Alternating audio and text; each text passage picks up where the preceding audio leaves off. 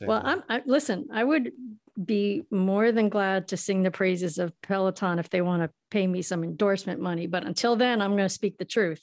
I thought you were going to sing. You don't want that. well, I'm more than happy to sing. I'm like, oh, where's she going with this? She's going to sing. you, you know, one of these days I just might. I, I'm going to surprise you. I'm going to I'm going to like break into crazy song. Sure. I'm not going to tell you when, All right. But I'm going to tell you it's going to be loud and it's going to be terribly off key. That's all right. So I apologize to the listening public. So, Jeff, I'll just give you a few of the caveats that we always give people. Okay. Um, uh, be- When, when you're on a terrible podcast. yeah, that's right. That's, that's the first one, and anything you say can and will be held against you. But not in a court of law. Um, um, We only And- care about the court of public opinion anyway. Do we? I don't even know. I'm not even sure we care about that. I, I thought that was the right thing to say, though. Recording in progress.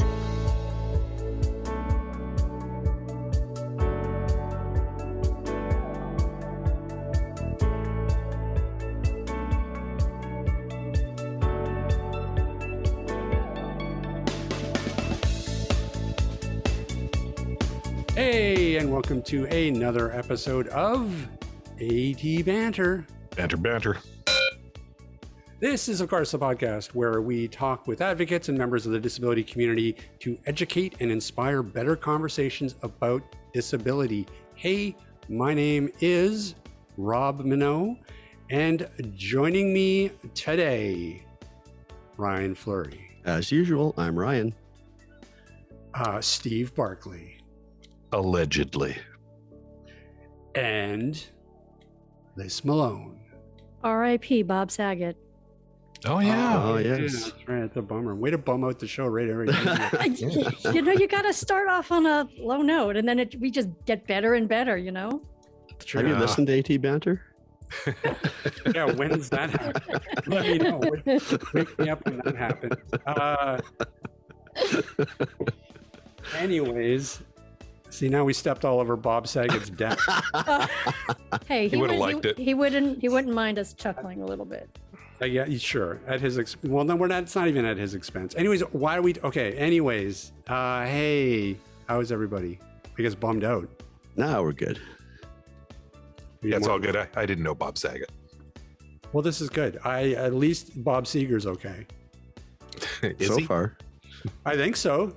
I, he better be hanging in there. Uh, John Stamos, eat healthy, John Stamos. Isn't he on a steady diet of supermodel? I think he's okay. Yeah, that's true. Okay. Anyways, wow. They're very lo- they're very healthy and low in fat, so I think we'll be fine. My goodness. already. Okay, listen. Um, enough of that. Uh, let's talk about why why we have all gathered here today. Well, before we do that, has our guest left yet? Has he stuck around?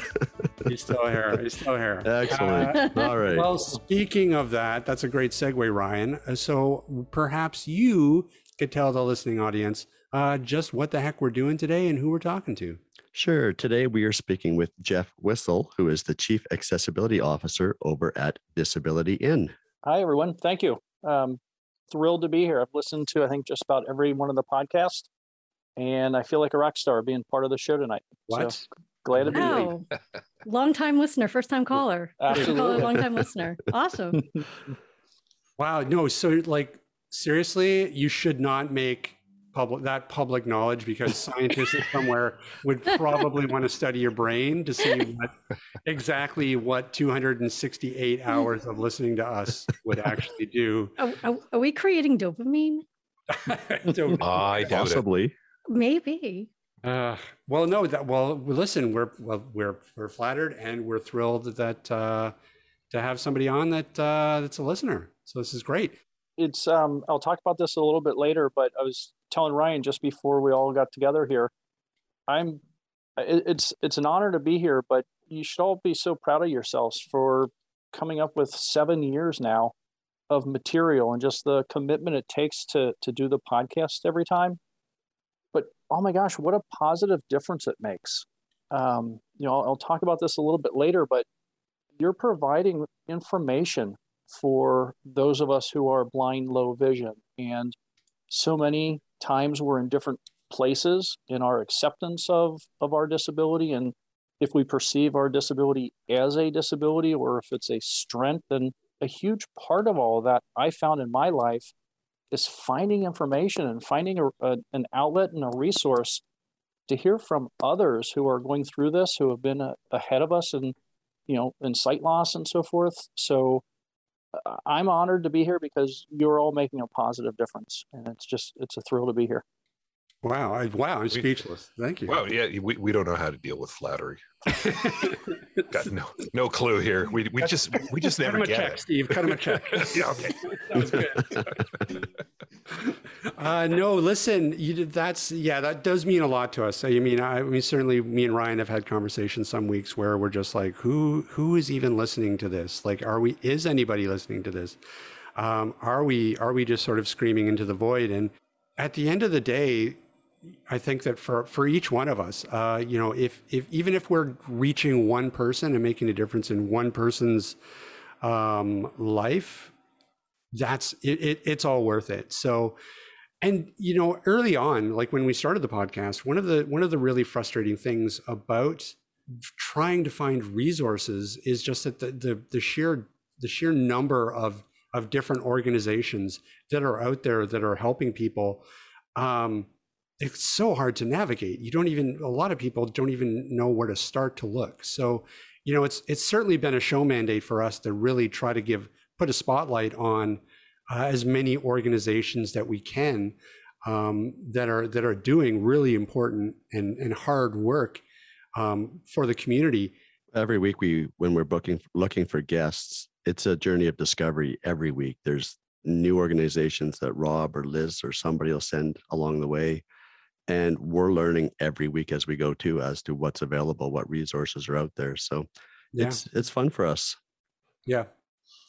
Yeah, exactly. I mean, it's it's definitely a labor of love for sure, and you know, some weeks more of a labor of, but uh, but every week, yeah, I find that that's the value that it brings to my life too. Is that I love learning, and I love learning about different organizations and, and meeting people and, and meeting people in the community and, and hearing their stories. Uh, you know, I certainly personally get a lot out of it too. So I think that's that's one of the most important things. And as chief accessibility officer at, of, of this amazing organization called Disability In, I think you know I'm responsible for helping to build out a disability, a digital accessibility program. And so with Disability In, there are 325 U.S. Um, U.S. corporations. So like 78 of the Fortune 100 companies are members of Disability In. And so that's my overarching mandate is to help to build out and build upon what Disability In's already accumulated in, in regards to resources for digital accessibility. And that includes everything from website accessibility, mobile accessibility, um, resources for facility accessibility, all those things. But um, proximity to disability, I think, is so important. And what I was talking about before, why I think you're making such a positive difference with the podcast is for, I mean, when you think about disabilities, over 70% of disabilities, they say, are invisible. And depending on where those of us with a disability are, um, we may feel that our disability is a vulnerability. And when I do presentations, I'll ask the audience, you know, by a sound of yes, because if you raise your hand, I'm not going to see you. So by a sound of yes, who likes to feel vulnerable? Nobody raises, nobody says yes, right? Because it's it's we don't like to show our vulnerabilities. It's an uncomfortable feeling. So we tend to human nature, we tend to hide our disabilities. So not only are disabilities majority invisible, it can be something that human nature we try to hide so they're invisible and they're hidden by the very folks who have the disabilities in a lot of cases. And that's a big part of my role is to bring proximity of disability because we hear the statistics one out of four of us have some form of a disability and it's not always easy to see or experience if um, if it's hidden and if it's invisible So that's why the podcast is so, I think, important because you're bringing proximity of disability and folks are able to share their lived experiences around disability. I think, too, everyone's a mentor or everyone can be a mentor, and every one of us throughout our life is certainly a mentee. And you're helping to match people together through this, and you're given information, and information is definitely the key um, throughout all this. I'll talk more about that in a little bit, but that's again just kudos to to what you're doing. Yeah, it's you know it's interesting that you you hit on uh, this idea of of hiding disability, um, especially in the workplace. I feel like this is really an attitude that's that's recently really beginning to shift, but I think it's been a long time coming. Um, we talked to a fellow not too long ago uh, by the name of Ken Brandt, and he was telling us about he he wrote a great book. Um, but even then, like he only wrote the book at once he retired, and you know he was telling us stories about how you know he spent years and years um, in in his job where he, he did he wasn't really disclosing um, the full depth of of his vision loss.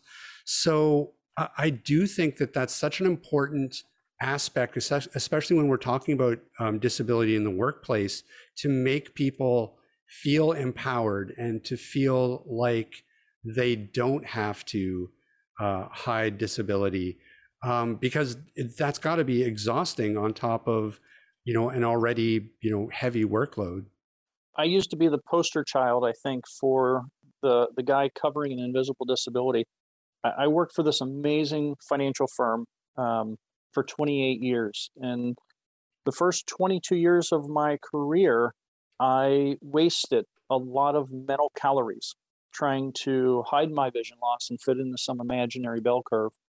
One of the things I, I want to mention is I'm I always do a visual description of myself. So I'm a, a Caucasian male in my mid 50s, uh, very thinning blonde hair, and I I like to say that I'm um, legally blind with a degenerative eye disease called retinitis pigmentosa, and I I'm proud to say that I'm legally blind with RP because it's really my way of showing that it it's my strength and not that perceived weakness that I had in the back of my mind for so many years. And for me, six years ago, that all changed because I did not have proximity to anyone in my life who was blind low vision when I would go to my regional phone center for my my work, there would be four thousand of us. I didn't see anyone with a white cane um, or or know anyone who's blind, low vision. So it was an amazing company. I love the company I worked for. It wasn't them; it was me. I I didn't have my inner voice, and, and when I found uh, I was e introduced to a colleague who was a vice president in our Boston headquarters, Alicia, she lost her vision due to diabetic retinopathy about 20 years ago. And now I was not alone anymore. I knew someone else um, who was blind, low vision. And we became friends. Alicia, to this day, is my mentor, one of my mentors. But after about four months, we, we would share our experience with our colleagues of, hey, I met so and so, and um, you know, she's she's blind, or or I met Jeff and he's got this eye disease called retinitis pigmentosa. And as we would tell our coworkers, every single time they would either share something with me directly about themselves, how they're impacted by a disability, or someone that they knew, a spouse, partner, kids, family member, friends who were impacted. So they were indirectly impacted. And it's like I could almost, I still have enough vision that I could almost see their shoulders kind of slump when they would tell me something that they were impacted by. And it's like, whew, I never told anybody about at work about this before. It, it was amazing. And Alicia encouraged me um, to, to start an employee resource group for our colleagues with disabilities. We started with six of us. And we, and when I left my company in September because of a, this wonderful voluntary buyout offer, there was 5,147 active members, colleagues of this employee resource group. And in my regional phone center I mentioned, where there's 4,000 of us, seven colleagues who are friends of mine now have the same RP eye disease. Oh, and they too were hiding it and feeling they were alone. and it's it's almost to the point at, the, at my old employer where it's kind of cool to have a disability. It feels so good to say that. You got your own club. Yeah, and that's just in that one regional phone center. And that's just that one eye disease. And we had choroideremia and other things. So that proximity to disability, it's there and helping others find their inner voice. It, it, it's what's so critically important about all this. Out of that call center of what did you say, 700? Uh, uh, 4,000. 4,000, sorry. Mm-hmm. Uh, how, how many would you say were in that call center alone who ended up joining up?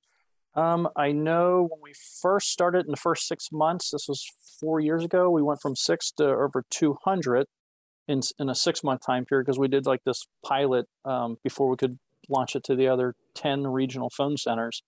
Um, but I know when we would do events, um, I last count again before I left, it was about 700 colleagues. Now, not all of them have a disability indirectly, they were a lot of allies and so forth. But and we're talking, you know, visual disabilities. It's amazing to me how many colleagues have kids who are on like the autism spectrum, for instance, and how many colleagues themselves are on the autism spectrum.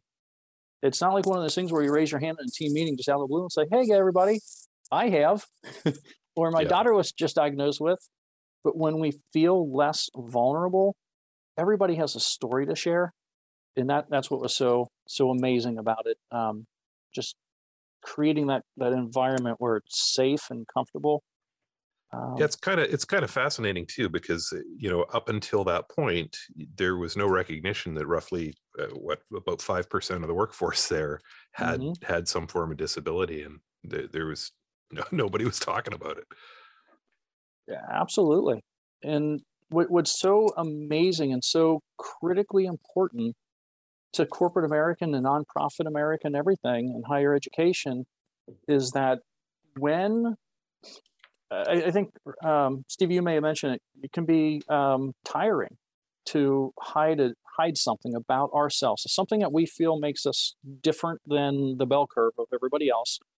When we waste those mental calories, we leave part of our authentic self at the front door of the office or before we come on to a Zoom meeting or whatever it is.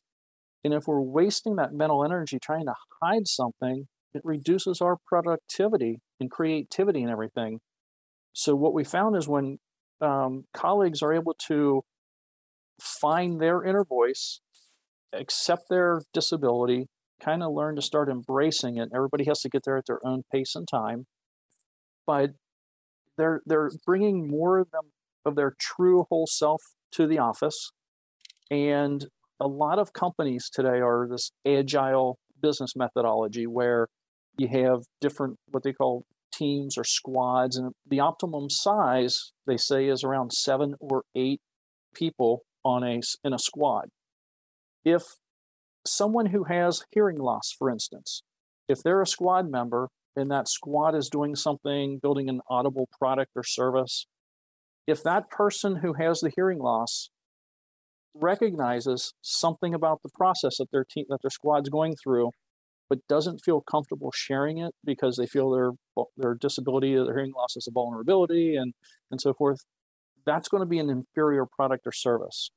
So when associates any of us when we feel empowered to share our insights um, this strength and this diversity of thought that our disabilities give us to bring to the table it makes things more inclusive and that squad then produces a better product or service because it's applicable and accessible by a larger audience.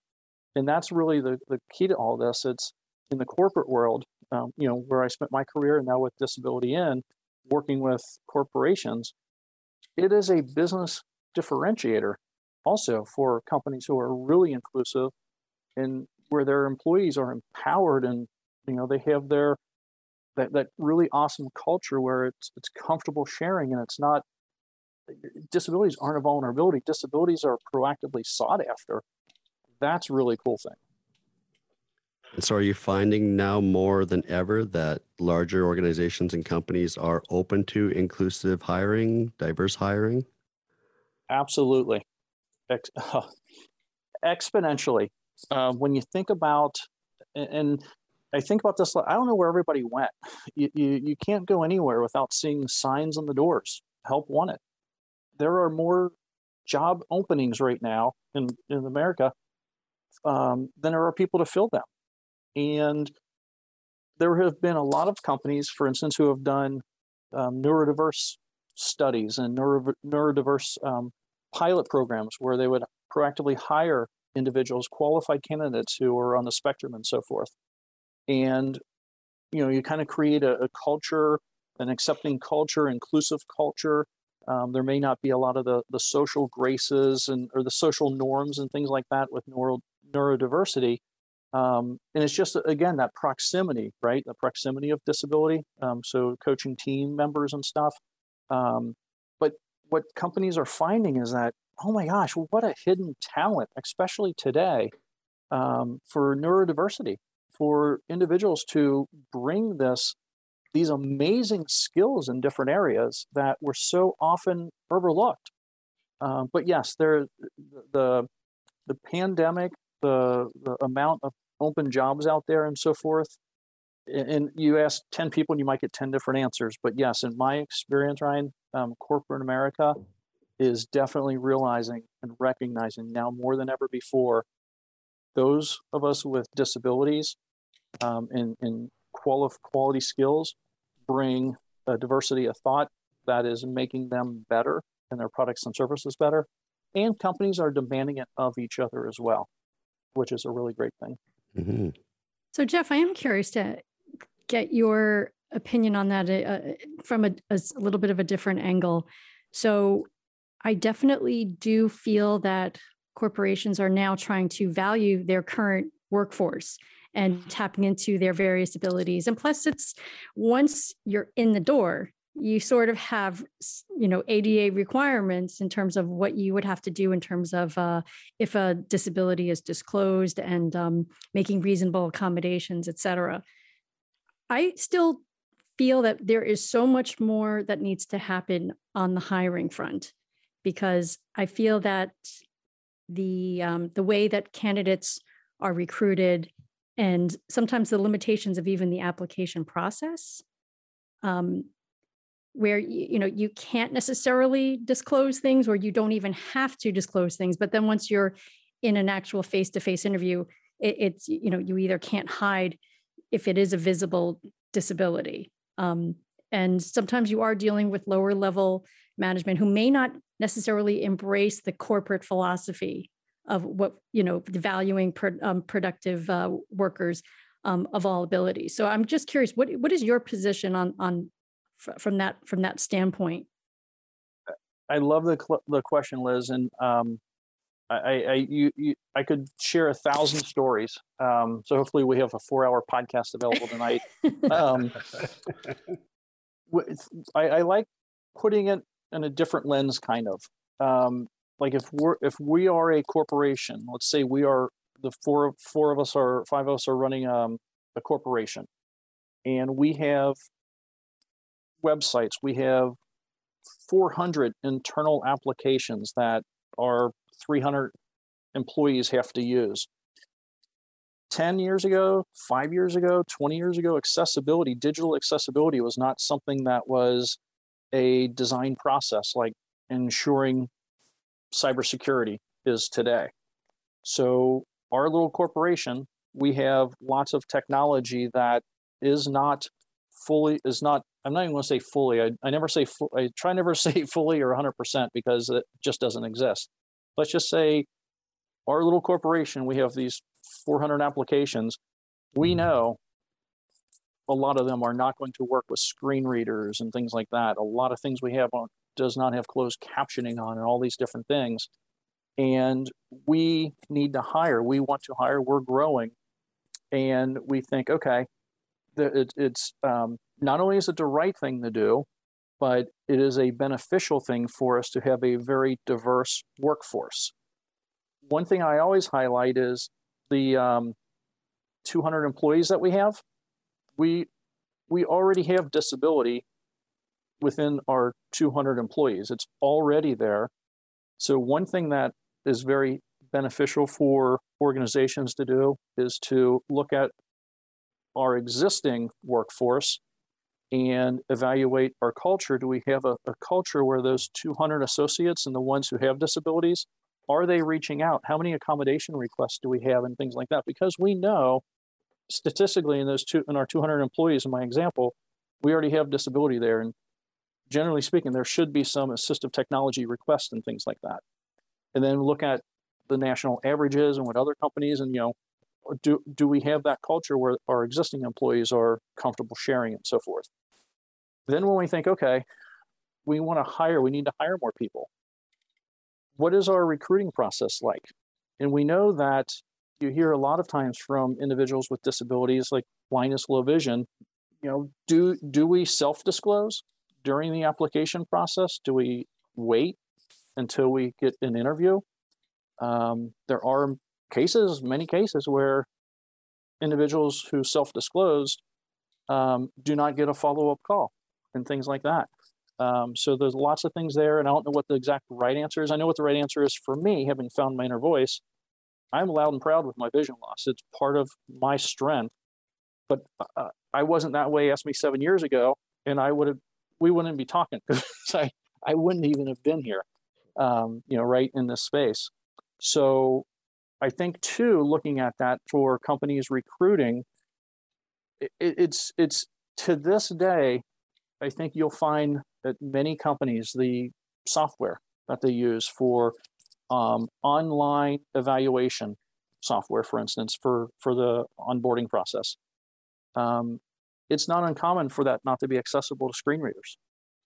And you know, when we hire someone, a lot of corporations tend to think, okay, we know, just like our imaginary company here, we know we have legacy programs that aren't going to be accessible. And that experience, when we hire someone who we know is who's very upfront and they're uh, acknowledge the blind, low vision, it, it may not be the best experience. So do we take them on? Do we do this?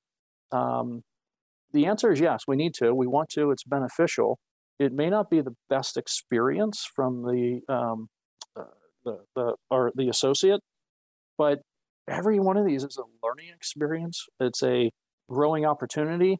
So so the answer is yes, and I think what a, what a lot of companies are doing too today is they're looking at okay in that scenario if we have legacy software that may not work for um, screen readers right now, and a lot of companies are going through and evaluating what can they do to fix it is that program software development lifecycle that's only going to be around for a year. So they're instead of fixing that, are there workarounds, accommodations, and things like that? But in the meantime, what positions do we have that we can hire and bring people in immediately today who are blind, low vision? And what roles do we have? What roles can we create where the existing technology that we have is really accessible with um, screen readers and magnification and all those things um, while we're fixing the things that we know are broken. So I don't know if that answers the question, uh, Liz, or not, but it's a it's a really broad opportunity to create that culture, to take the, the chances of bringing colleagues in who are blind, low vision, and um, to really just embrace it and learn together because um, together we're better in this. And it's just amazing opportunities. Um, and their blindness, low vision community, it is a unproportionately um, high ratio of individuals who are blind, low vision who are not working, and we need to change that. I feel like the accessibility component of of work culture really will take care of itself almost because once you have companies that are hiring people with disabilities like they've they've changed their hiring policies and they're bringing more people in things like um, using software packages that isn't accessible, like those problems will quickly get fixed because within that corporation they know that they have to to make those accessible in order for their their um, teams to be able to function efficiently.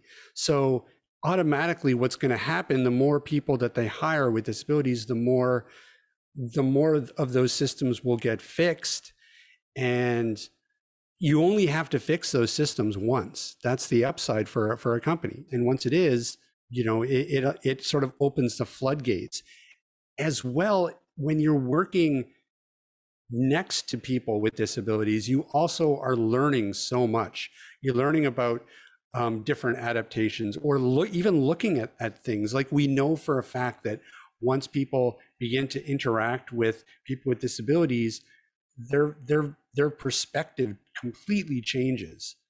Um, and and there's you know there's a whole education component um, when you have people working together it's almost like a, a big line of dominoes that are just going to start to fall. And some of these problems, I really feel like, are just going to get fixed within the corporate culture.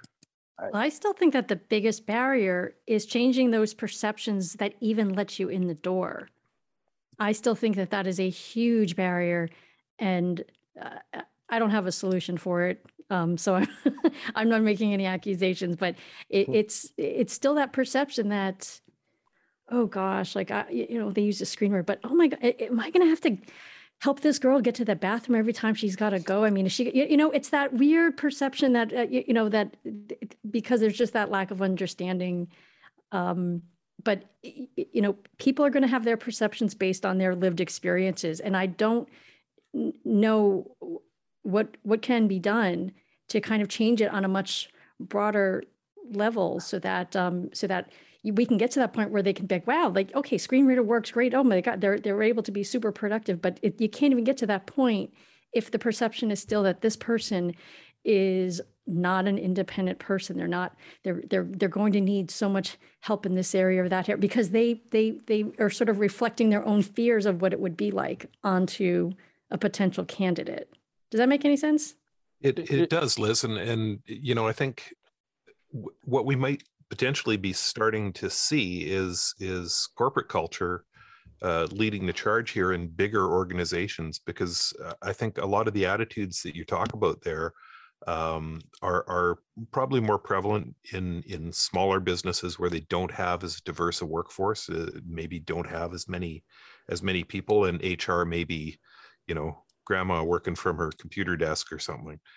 Um, I, I, think it's really interesting to see, you know, Je- Jeff's group uh, on their website, they advertise that they've got over 400 different corporations uh, signed up.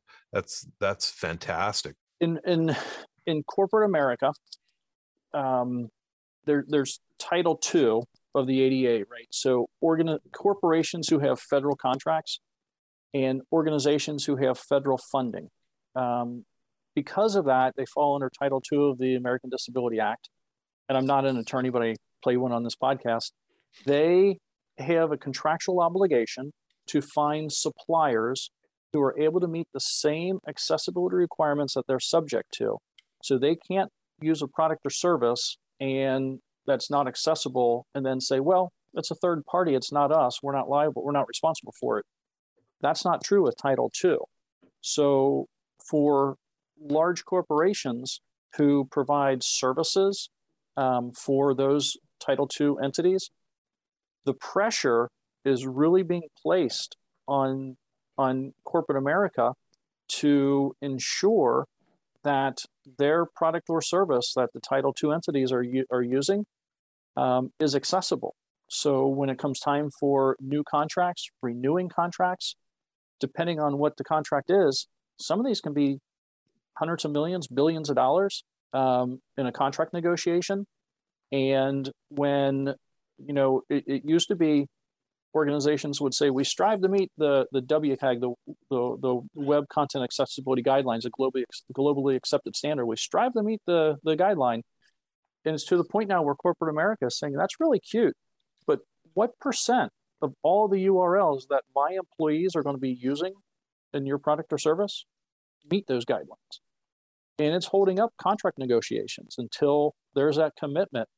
What happens then is those suppliers who are not able to meet it at that time, they have to create, if they want the business, they have to create an accessibility roadmap and start, you know, putting resources, um, uh, workers and so forth, developers, designers, QA, uh, folks to remediate their existing content so it meets those guidelines.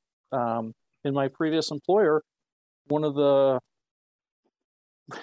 one of the things that I, I really loved the most was we implemented a procurement accessibility program in April of 2020.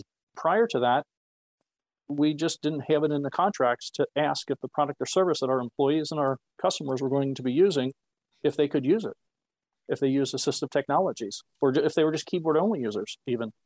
And now, my former company actually has a full time person in contract negotiations doing the accessibility and doing accessibility reviews and so forth.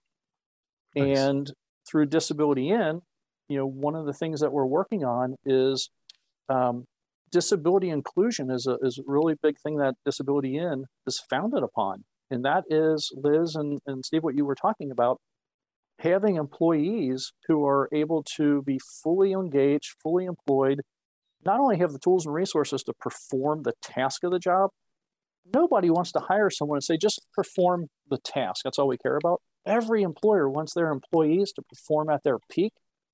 Part of that is asking suppliers before they buy a product or service about the accessibility capabilities. And suppliers are starting to realize that, wow, we're being asked this a, a couple of times now. This is really weird. What's going on here? There's a trend happening. If we want to get business and, and get more business, we need to incorporate that accessibility.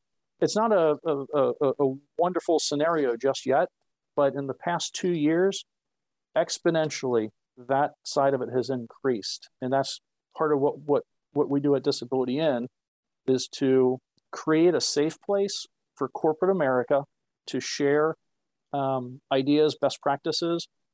A lot of the corporations are competitors in business, but every one of us is a collaborator in accessibility. Um, to quote Microsoft, together we're better. And when one of us wins, when one corporation wins in accessibility, we all win because we can share those best practices and, and help to create an inclusive America, an inclusive world. You know, Jeff, you brought up an interesting point though about the ADA uh, in, in Title II. Now, I, I I think under Title II, where government contracts are are are given, that the organization also has to have a certain percentage of um, disabled employees. Is that is that under Title II? Um, for for the federal funding, there is, um, and I apologize, I'm drawing a blank on the exact terminology of it, but yes, um, it's like a seven percent target um, rate to have that diverse um, associate base. So a lot of corporations then will um, and organizations will have a self-identification in their application process and annual re- annual surveys. They will ask associates to self-identify if they have a disability or not. And one of the goals is to in- increase the hiring and the awareness of that.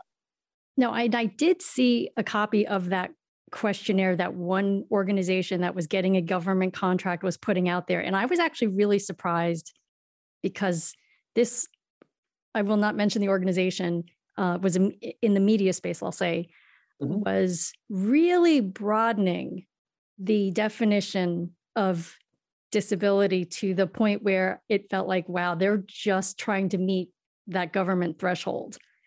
Um, so I just think it was very, it's very interesting how, you know, some organizations, like I believe, are on the up and up and really take this seriously and and want to be in compliance but then you also see these other players who are sort of really stretching it to to just you know meet that quota so that they can continue to get the uh, the government funding. That that that can happen. I always say mankind can screw everything up and um can and do right? Absolutely. Frequently. So part of that um and I, I have to share a story too. Um, just how accessibility is a um, it's a journey. It's um, it's a spectrum. It's net new to a lot of people. Accessibility, accessibility coding, and things like that. But what's interesting, there was one. I was at a conference, and there was one major. If I uh, if I mention the name, we'd all. Oh yeah, I know that company. They the the woman who was describing their self ID program it was it was awesome. She was just describing how they did everything. They checked every possible thing, wanted to make sure it was inclusive for everybody, and um, they were doing it for the right reasons. It, it, wasn't that scenario that you mentioned, Liz. It was they really want their employees to feel empowered and to have the tools and resources they need. Let's face it, most accommodations, they, they there's statistics out there. Most accommodations cost less than five hundred dollars, and some of them don't cost anything. Um, but this comp- this this woman was all dynamic and you know moving her hands, and just her facial expression was happy, and she's talking about all the things that they did, and then she's like, and then and then we launched the self ID program uh, on this day, and I started getting all of these pings the one thing that they forgot to do or overlooked because they were doing everything else was the actual program that they used for associates to self-identify. Nobody checked. nobody checked it for accessibility. So individuals who were using screen readers and stuff were not able to self ID on their self ID campaign. But it was awesome that she shared that, and I guarantee no corporation in that audience ever made that same mistake. Um, it's all about sharing the best practices, taking the chances, doing these things, learning from each other. There's going to be, you know, any company you can see positives and you know could view it as a negative and things like that. Um, but it's awareness and it's just taking those steps to um, to take the chance and hire folks and, and be working internally on the accessibility. It, I definitely see it happening um, in, this, in six years that I've been in this space and two decades of being a screen reader user myself and, and so forth, I definitely have seen amazing changes over the past two years. We have amazing changes to go through over the next two years and five years, but it, the the momentum is there, which is great to see. You know, we've been we've been screaming on the podcast for a long time about you know how do we get developers to like build in accessibility at the at the development phase. Like you know, it's we need to educate, we need to educate, and really what I'm thinking is that what really need to happen is what's happening now, which is accessibility is slowly becoming um, almost like a selling feature to a lot of developers as opposed to something that's just a bolt-on solution after the fact because more and more companies out there are are demanding it. They they need their their software to be accessible for their employees. So you know, it only takes a few times when companies are lose going to lose out a, on a contract because their software isn't accessible, but the guys down the street had the foresight to to build accessibility in. So again, I feel like this is one of these one of these problems that maybe will start to get some movement on just based on on inclusive hiring practices. I agree. I know you know a, a lot of corporations too. Um, on the internal side, you know, they're they're having a, um, centralized, creating centralized accommodation budgets. There there can be a in a large corporation um, or any organization for that matter, there can be you know a self-imposed stigma. Well, if, if my business unit has to cover the cost of my accommodation, that potentially could that take money out of our out of our team's budget for outings and things like that. And am I going to be that guy or that girl in the team who you know the team's not able to do something that maybe we could have if I didn't ask for the accommodation. I mean, not that that actually happens, but that is a actual perception and so forth. And sometimes it does happen. So when corporations are creating these centralized accommodation budgets, that's one really cool thing is it takes that thing away. So now it's um, it's not up to a manager or a business unit to make to have to the decisions out of their hands. They don't have to worry about the finances of it. Um, the other thing that I see a lot of corporations doing, um, and I don't know the actual statistic, but majority of the time, I think I'm safe to say, when someone leaves a company and they do the exit review, it is not uncommon for a big component for that employee leaving was their their current manager. So managers have an amazing opportunity to empower themselves with information on what their company offers in accommodations and where they go to. We all know, I mean, imagine that. You finally, you, you need an accommodation, you need JAWS or NVDA or something to, to do your job because you're just running into those barriers that are there. If you go to your manager, that manager has the ability to make or break our interaction and our livelihood to a large extent. An inclusive manager is a manager who has taken the initiative to reach out to the HR the accommodations team and find out okay when this does happen and i have an associate who self who comes to me what do i do because i want that to be a great interaction i don't want to feel vulnerable and then hide it myself and say oh you know we'll just have to figure it out or you know let me check into that or to be able to walk with that associate and, and just have that as a that uncomfortable experience for that associate to all of a sudden become comfortable is an amazing thing. So that's a, a huge thing that I've seen corporations doing are internal trainings on inclusive behavior, inclusive language. Um, also, sometimes a manager can proactive can um, create that culture so it's it's more comfortable for the associate to come to them. And the managers can go to accommodations and HR teams too and share. I have a, an associate, and I, I, I think there may be an, uh, uh, an accommodation opportunity here or, or, something. And just there's there's opportunities for the manager really to play a, an amazing role in that. Um, and the other thing that's really cool I've seen happening more often too is it can be it can be time consuming, uncomfortable, and unnecessary to have an associate who self who gets the courage and, and self discloses and there's that okay interactive dialogue with the hr accommodations team and there's a product that's identified um, that would be the, the path that they want to pursue to see if it's going to help the, the associate perform at their peak well a lot of times that hr accommodations team has to go through procurement and then they have to go through the supplier to get that individual license or whatever it is it could take three weeks, six weeks, depending on the, the whole process. In the meantime, that associate who needs to answer phones or do things is struggling and every day is just like they're dreading coming into work because they don't have the tools they need so what a lot of what some corporations are doing is creating almost like a, a marketplace um, an internal website where they may have um, acquired enterprise-wide licenses for some of this technology and they get it into a, a website internal website. Um, it goes through their security, their technology group, and everything. Where um, and now the associate who needs that accommodation, or any associate, depending on the licenses for these things, can click on it, install it on their computer if it's a digital technology, without needing admin access or their IT group to do it and so forth. And it just self installs, and they didn't have to go through accommodations and things. Um, that really we're finding that really makes a difference for the associate because they're not having to feel vulnerable and all these things. There are certain things that corporations can put out there that associates can use without having to go through all that, you know, bureaucracy and so forth.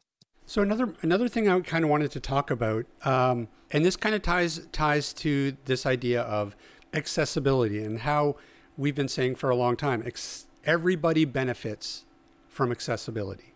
It doesn't matter if you're able bodied or not. And I really feel like that transfers over into uh, inclusion as well.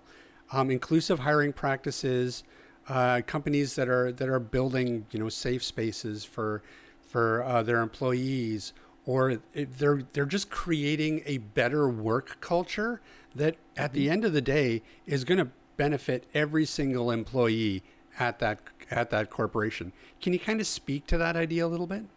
Absolutely. I, I think I could share it this way. Um, anyone who is deaf, who, who is not deaf or hard of hearing, stop using texting because texting wasn't created for all of us. It was designed for individuals who were deaf, hard of hearing to be able to communicate.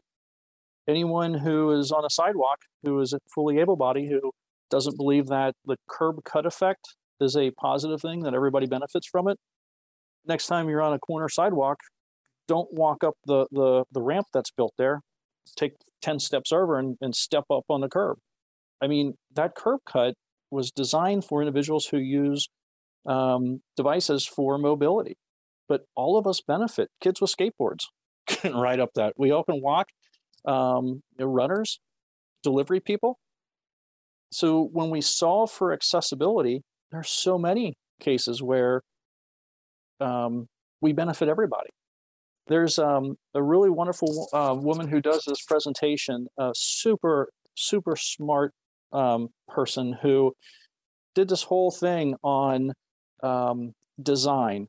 And the traditional thought is we design for the 85%. of the population that's going to use a product or service. And her philosophy was when we solve for that 15% and we design for that 15%, we've designed for 100% by focusing in on that 15% because everybody's going to benefit. Um, it's kind of like a mind shift on, on when we think about this. And it's, I think so much is, is based upon just the awareness. I don't know that anyone intentionally creates a software program or builds a building or says, who can I exclude in my design?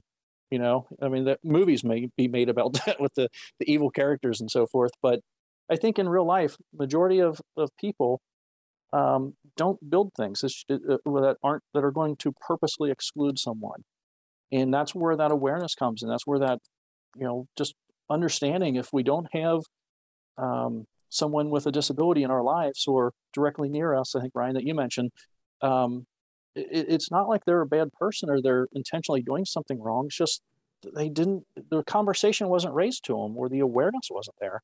And again, that's why this podcast and podcasts like this is so powerful because it just shares that message that it does make a difference when we solve for accessibility in almost every case everybody benefits i'll give a really quick example um, which i never do anything quick when i talk sorry in my former employer um, it was uh, you had to have a badge to to get in you had to go through the turnstiles and but there was the the doors and there would be in my one building there'd be two double sets of doors and you'd walk in and then you go to the turnstile, use your badge, and you go in.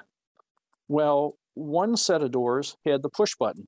You know that if that it was designed for someone who had either a situational, a temporary, or a permanent mobility, you know, issue. They could hit that button, and the doors would open automatically. Well, the security desk is like right there, right directly across from those doors. And the security department tracked this.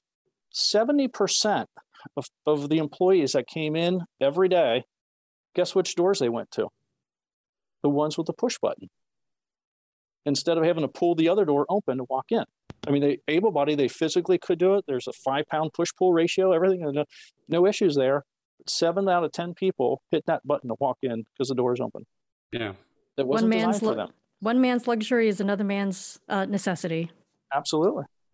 I could talk for hours about this. Um, one thing that we haven't talked about um, that I've experienced not only at my at my former company, but even at my former company, I had the opportunity to work with corporate America um, and to to com- uh, partner with accessibility, employee resource groups, um, diversity inclusion teams at many companies.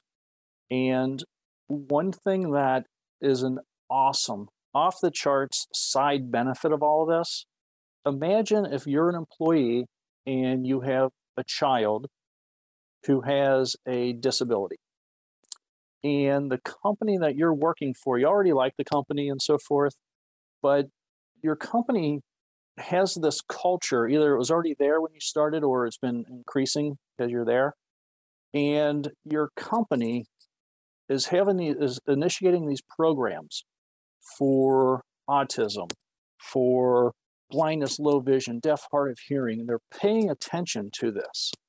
And all of a sudden, you you know you get the emails from the employee resource groups, diversity inclusion, that this is happening. But then they start having these hiring programs, and they start bringing qualified candidates in who have the various disabilities.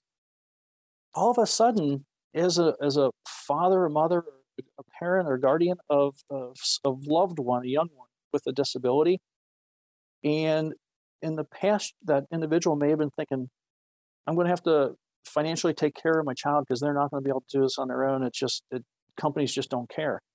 But when their own company starts doing this, you talk about loyalty and um, awesomeness on steroids. It's incredible. We have so many stories from our colleagues at my previous company who said, I loved working here. I've been here 15 years because of these programs, I get choked up talking about this. It makes such a positive difference when a when a a loved when someone an adult with a with a child all of a sudden starts seeing real possibilities and things that they never thought were imaginable before. And guess what? Their company is is part of this adventure. Um, there's so many hidden benefits of all of this, of, of focusing in and corporations and higher ed and nonprofits being intentional about this. Every aspect of it makes a positive difference. You know, it's so interesting because I feel like even within the life of this podcast, um, things have really changed. I mean, I remember talking to we we have a a local um, organization here called the President's Group that does um, they, they it's sort of like a a group of of industry leaders here in Vancouver who sort of try to promote the idea of inclusive hiring. And I remember talking to them pre-pandemic, probably about three years ago, and it feeling like they were doing some amazing work, but it really felt like it was an uphill battle. Today, I really do feel like we we're really seeing some some traction uh, on a lot of this, and I think that it's it's all taking place sort of in the perfect way, which is from the top down. Because trying to build inclusive hiring from the bottom up, you know, from small businesses to to corporate, I think would be a heck of a lot harder because you know everybody wants to wants to be a Microsoft. Everybody you know is looks the, these are these are you know corporate leaders that are making these changes, and I think that it it will certainly trickle down. So you know that alongside of all of these silver linings that we're seeing from the pandemic, which you know from the the, the being more open to work from home and that culture. And like you said the more accepting of the idea of inclusive hiring because they they need the staff. The business case is a lot stronger today for for inclusive hiring than it was 3 years ago and that's unfortunate but because you know you want to think that corporations are, are doing it no no it's not unfortunate. The circumstances were unfortunate. It's not right. unfortunate. But, I, but i guess what i mean is that you would like to think that that everybody's doing things for the right reasons but at the end of the day there has to be a business case for all of these things happening as well. I'd like to share too um, and this is from my personal journey. So um, i still have vision to lose so when I share this, it's it's based off of being legally blind, giving up driving 18 years ago, all those things to where I am now, and I still have more vision to lose. So as I sit here and we're talking today, I believe this with every fiber of my being. As I lose more vision, my goal is to continue this same thing what I'm going to share, and that is, I think we, it, a lot of us with disabilities have internally opportunities as well using myself as a case study, I hit it, my vision loss. I didn't have my inner voice. I didn't have a mentor. A mentor changes lives. Good managers like to be mentors. Um, we all have the ability to be a mentor because we have experiences and things that are farther advanced or longer. We've had something longer than someone who is just encountering their disability or just diagnosed with something or whatever the case might be. So we all have opportunities to be mentors, but we all need mentors to help us that are farther along or advanced in different skill sets and so forth. All of us are, are lifelong mentees. We all have the ability to continue, to continue to learn from each other. Um, I didn't realize that until six years ago when I met one of my mentors, Alicia, my first mentor. Um, I was always positive, but that was just life enhancing um, to have that. The other thing that I, I love sharing that I learned is, and I was, this is probably one of my biggest life lessons. The human brain does not like gaps of information. So, with disabilities, especially degenerative disabilities, there's a lot of unknowns, right? So, a lot of gaps of information. I was I knew that. Well, I didn't know that. I just knew I didn't have information. So I did not reach out to the disability community. Once I realized this and started finding my inner voice, I realized there's things that I, a lot of things I don't know. So I started reaching out to the blindness, low vision community. Gradually, I started getting information and it started wiping out some of that fear and anxiety that fills in those gaps. And little by little, I started being more and more empowered internally and finding my inner voice. That, inf- that information is critically important. And then the final thing that I'll share for me, when I started using the white cane for the first time about three years ago. And granted, I bought a white cane five years ago at a conference. It was on sale, and I can't pass up a bargain. And a, a colleague I was with um, was like, "Just buy a cane. Just start using the cane." So I bought it, and it sat in my closet for a year and a half. And then I finally got it out and put it in my computer case. And I'd be brave enough to let a little tip of it stick out just in case someone would see it. Maybe they'd start a conversation. Um, but the first time that I, it was one of the collapsible, you know, cane. First time I opened it and it made that sound, that was the most vulnerable I ever felt in my life. And that sound was the sound of vulnerability for me. I used it once at a conference and put it away nothing bad happened. Like I thought all these people were going to be staring at me and stuff. That didn't happen. I just, it was at one time that I tried it. And then gradually I started using it a little bit more. And today, that sound when that cane opens is the sound of independence. It's the sound of strength. It's the sound of Jeff having gotten over Jeff, um, over myself. And because I kept getting more and more information. I kept building my network of colleagues and individuals who were blind, low vision, and getting that information that fear and anxiety is, you know, gets squeezed out. And that was just my journey. So today, I am a proud white cane user. And the one thing I'll share, I wish someone would have shared this with me. Vision loss is a spectrum. There's definitely those who, you know, we, it's everything from total blindness to situational blindness and so forth. It's a, it's a spectrum like anything. You don't have to be totally blind to use a white cane.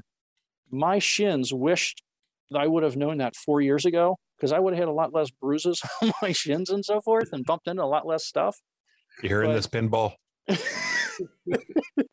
but all all this to be said, that's why your podcast and podcasts like this are so important because when an individual is starting to reach out to get information, to find their inner voice, and to start bringing diversity of thought and enjoyment and all the wonderful things that go along with that. If they listen to your podcast and they pick up a couple of things, you've made a positive difference. Love it. Well, thank you, sir. And Jeff, my friend, I totally see what you mean. We could be on this call for about four hours because I feel like we haven't even we haven't even it's not even the tip of the iceberg. So we're gonna have to i'm afraid have you back on at some point because uh, i'd love to continue the conversation. I think what we're gonna do is we're gonna have a part two and we're gonna bring jeff back on but also his manager. There you go. It'd be great to great to get one of the founders of your of your organization um, the, i mean the look at looking at the corporate list of yeah. who your organization is working with is truly astounding. You've got some really big names there. I would be fascinated to hear how all that got started. Absolutely. There's there's a lot of corporations out there doing a lot of wonderful work. It doesn't always get shown. There's there's so much there's so much work that's needed to enhance the accessibility of their products and services but the one thing that is really, I, I guess the way I would describe it is this it takes a big shovel, and that big shovel is getting bigger because the awareness and the, the benefit of doing this is, is getting more prevalent. So corporations are starting to use a bigger shovel, and that's that's that's good for all of us. It's going to take time, but it's it's there, which is. And I would love to come back with um, colleagues who helped me to find my inner voice and um, and disability in. This is an awesome opportunity. I'm grateful for the opportunity to, to learn and share with y'all. Let's All right, do it. Deal. Yeah, I'll bring the shovel. well, listen, before we let you go, uh, where can people find you? Where can people find the organization? If there's anything at all that we can help plug, plug away, sir. The organization is called disabilityin.org, and you can email me directly at jeff J-E-F-F at disabilityin.org. Excellent. Well, listen, we once again we thank you so much for taking some time and talking with us. And hey, listen, thanks for listening to us for however many Six years. years. We're starting apologize, seven in May. apologize for that Christmas episode. There you go, Ryan. You got your one listener. Absolutely. Thank Yay. you, Jeff. You just made his Christmas wish come true. That's right. we have a, Christmas, listener. It's a Christmas miracle. we you all make You know, Jeff, like it's, a rock it's just you and one chick in Russia. I don't I don't know where she came oh, from. oh, that's true too. Hi, That's right. hi, Hi, Svetlana. Svetlana. Shout out. you all make me laugh. I appreciate that. La- laughter is good. okay, Jeff. Now we will let you go uh, and get on with your evening. Thanks again, and yeah, we'll be in touch. That sounds great. Thanks, y'all. Thanks, Okay, Jeff. take Take Thanks, care. Jeff. Bye bye. Bye bye. Twenty. See, I told you, 2022 is shaping up. I hope so. I hope so. You know, with all the books we're we're hearing about ableism and language and diversity, and you know, Jeff talking to these different organizations and the awareness becoming more of a conversation. Um, there looks like there is some light at the end of the tunnel. So Look, I think there. I just think there just is. look how diverse this show is now in 2022. I, I know. Yeah, really. I am like two mints in one. oh, I was, You, al- you yeah, also made our average way better looking too. that is true. Although I can't really say that's true because I have no idea. Trust me on this. Well, I want some alt text. Should have. Uh, Uh, should I, have. I think you'll have to bring that up with the HR department.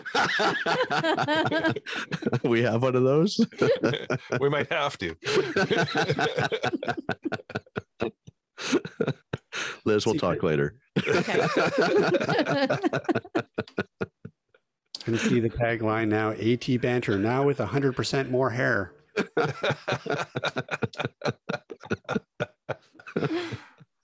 Oh dear! No, that was that was uh, that was amazing. Um, really unexpected. I, I did not I did not know that uh, Jeff was a listener. So uh, even bonus. So and it's nice. It's nice to hear that uh, you know eh, we're, we're making some differences out there in the big old world.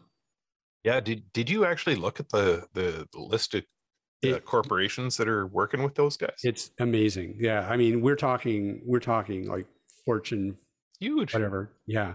huge, What is it, crazy. Fortune 100, Fortune 500, well, like whatever. Like these are big companies like Microsoft. Um, you know, and what's interesting too is that there are even companies on there that I don't know. Like you, you hear things about their work culture in general that maybe is not so good.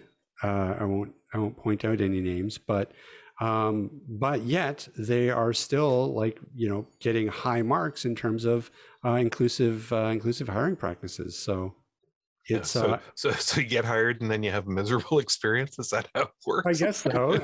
That probably happens more than we or, the, who knows? Maybe maybe they're on the road to rehabilitation. Maybe Yeah. that's that's why, right? Is like that, we're, uh, we're gonna ride your ass just as hard as everybody else is. We're just gonna make sure you have a screen reader to go along. Well, I Yeah. mean, uh, you know, I. I think I think back to our own experience. though. you know, we we were previously with a with a company called Aroga, and uh, Ryan, when when you joined Aroga, how accessible was the software? Well, you had to go in and basically make the database all hotkeyed, and so I could actually navigate, enter customer information, do quotes, orders. Yeah, the the owners the owners of that company wouldn't spend any money to uh, to to to buy accessible software, so uh, I had to write it. geez, that's and he did a great job, and we still use it occasionally to this day. Yeah, just to look up really, really, really, really, really, really, really, really old customers, Yeah. and you know who you are. yeah, Oh, come a long dear. way. Yeah. No, it's. I feel much. I don't know. I feel really optimistic after talking to Jeff. I have to say. Excellent. So, and I know I'm the optimist of the bunch. You are. So maybe that's not unusual. Well, we'll see what next week brings. Yeah, I don't know what does next. I'll have to look at the. I look have to look at the schedule. See what you've lined up after. I can tell you, but I'm not going to tell you. Jeff. Oh, I do. I know. I Yes, know. you do know. No, It's going to be the all ladies show. ladies' night. Maybe that's what we should do. Maybe the guys should just step away and let the ladies go. We'll just have an all female episode. Sure, Huh. I'm down. Unless you want to bring some girls to the uh, to the podcast, We'll all come in our PJs and bring our pillows, right? Is that what you do? Is that really what you do? That's what else do you think we do? That's what we assume you do. But That's we don't all really we do. do. Sometimes we paint some nails and toenails, but mostly it's pillow fighting. There's wine too, right? There's always wine. Okay. There's always wine. Uh, it could be interesting. It This could be a whole different, We'll whole different workshop this. We'll direction. We'll, workshop this yeah, idea. we'll figure it out by Friday.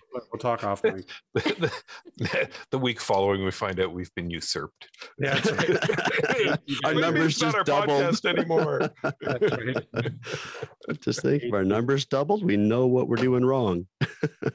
What's my AT new title? Historical producer? What, what? AT banter now with 300% less dead weight.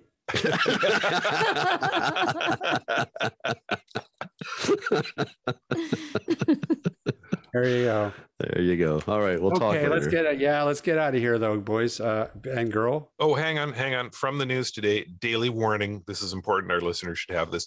Don't drink urine. Ooh, Ooh. okay.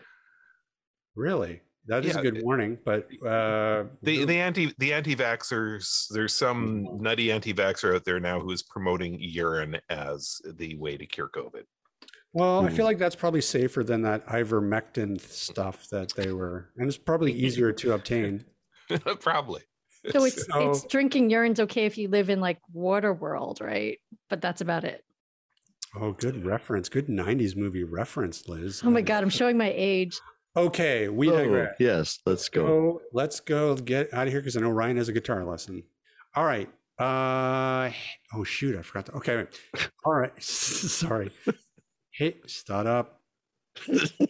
Shut up. Shut There he up. goes.